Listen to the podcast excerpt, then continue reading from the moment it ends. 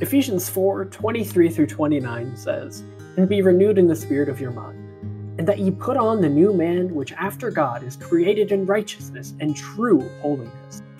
Wherefore, putting away lying, speak every man truth with his neighbor, for we are members one of another. Be ye angry and sin not. Let not the sun go down upon your wrath. Neither give place to the devil. Let him that stole steal no more, but rather let him labor, working with his hands the thing which is good, that he may have to give to him that needeth. Let no corrupt communication proceed out of your mouth, but that which is good to the use of edifying, that it may minister grace unto the hearers. Good morning, and welcome to the first episode of the Happy Monday series here on the That Which Is Good podcast. Ephesians chapter 4 is a wonderful passage of scripture, full of many pointed instructional and directional commands from Paul. Throughout the chapter, he outlines for us the kind of conduct a believer is called to have. These characteristics should set us apart from unbelievers, and they should act as an identifier that we have experienced God's forgiveness. We picked out this verse for this week because the verse is the basis for why we're hosting this podcast and setting it out for others to hear.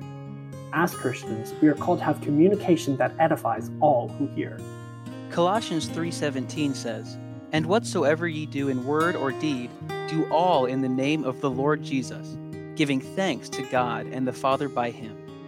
Verses like Ephesians 4:29 and Colossians 3:17 tell us that as followers of Christ, we are to re- represent our God in everything that we do. This includes our conversation. As we talk with others, our responsibility is to build them up and to encourage them. We do this while giving thanks to God the Father, who has taught us to do these things with a joyful heart and with the hope that it will help our brothers and sisters to bear good fruit. The word corrupt in Ephesians 4:29 can also be translated as rotten, which means it is no longer fit for use.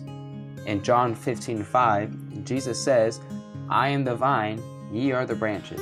He that abideth in me, and I in him, the same bringeth forth much fruit. Without me ye can do nothing.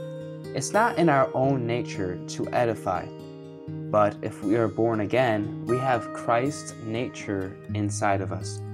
If we draw from the nutrients which is in Christ, we will produce good fruit in our communication to the use of edifying for others.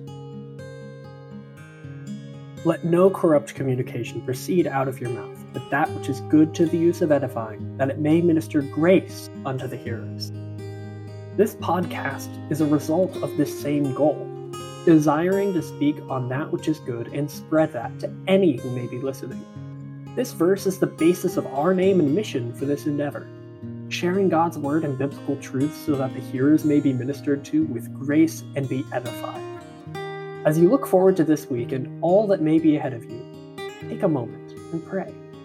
Ask God to show you how He can use you to minister grace to others and edify those around you.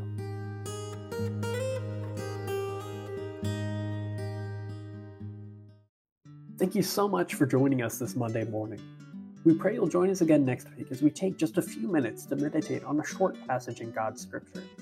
If you're interested in listening to more spiritually edifying discussions from us, join us each Wednesday morning for the That Which Is Good podcast, as we enjoy longer discussions on topics concerning the Bible and how we live it out. Thank you, and happy Monday.